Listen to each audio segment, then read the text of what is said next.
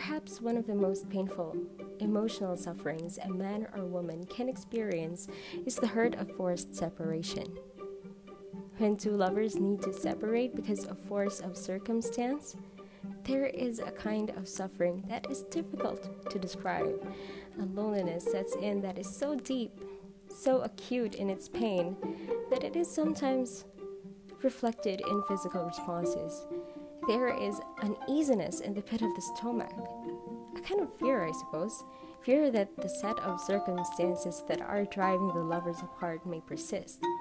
Fear that the temporary may become a permanent state of affairs. Fear of the loss of one so dear, one who fulfills so many and varied needs. Aside from the fear, there is the pain of knowing that the other is suffering, and this knowledge urges the lovers to reach out to the beloved, to rush to her side and console her. There is a desire to share the pain of the other because somehow the lover understands that the very act of sharing is a kind of healing process.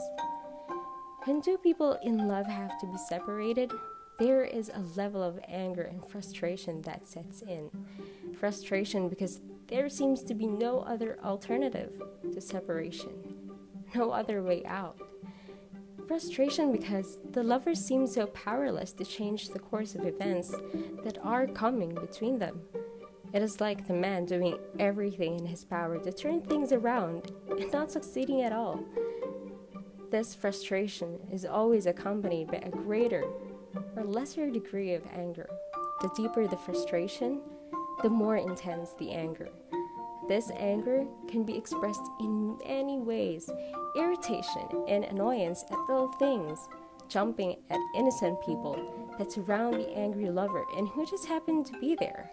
Sometimes a man has been known to throw things or hit the wall with his fist.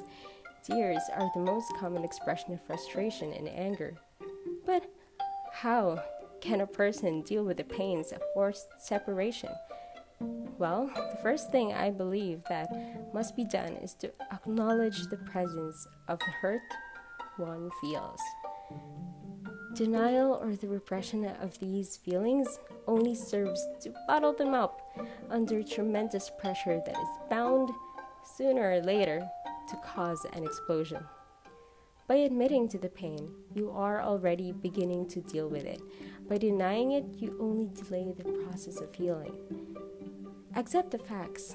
Do not fight reality. You may try to change things so that the separation is of shorter duration, but you may not be able to prevent it altogether. Accept this and learn from it. Sort out your feelings and appreciate your loved one. Look forward to the reunion that shall be yours in the future.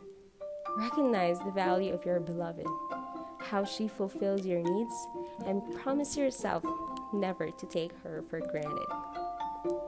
If you feel deep loneliness, as you must, view it positively. Know that it will not last forever. See the vacuum within you as a proof of the measure of your love. See it as a necessary pain, but vow that when the reunion takes place, you will value every moment. In other words, let your temporary separation be a learning experience for both of you.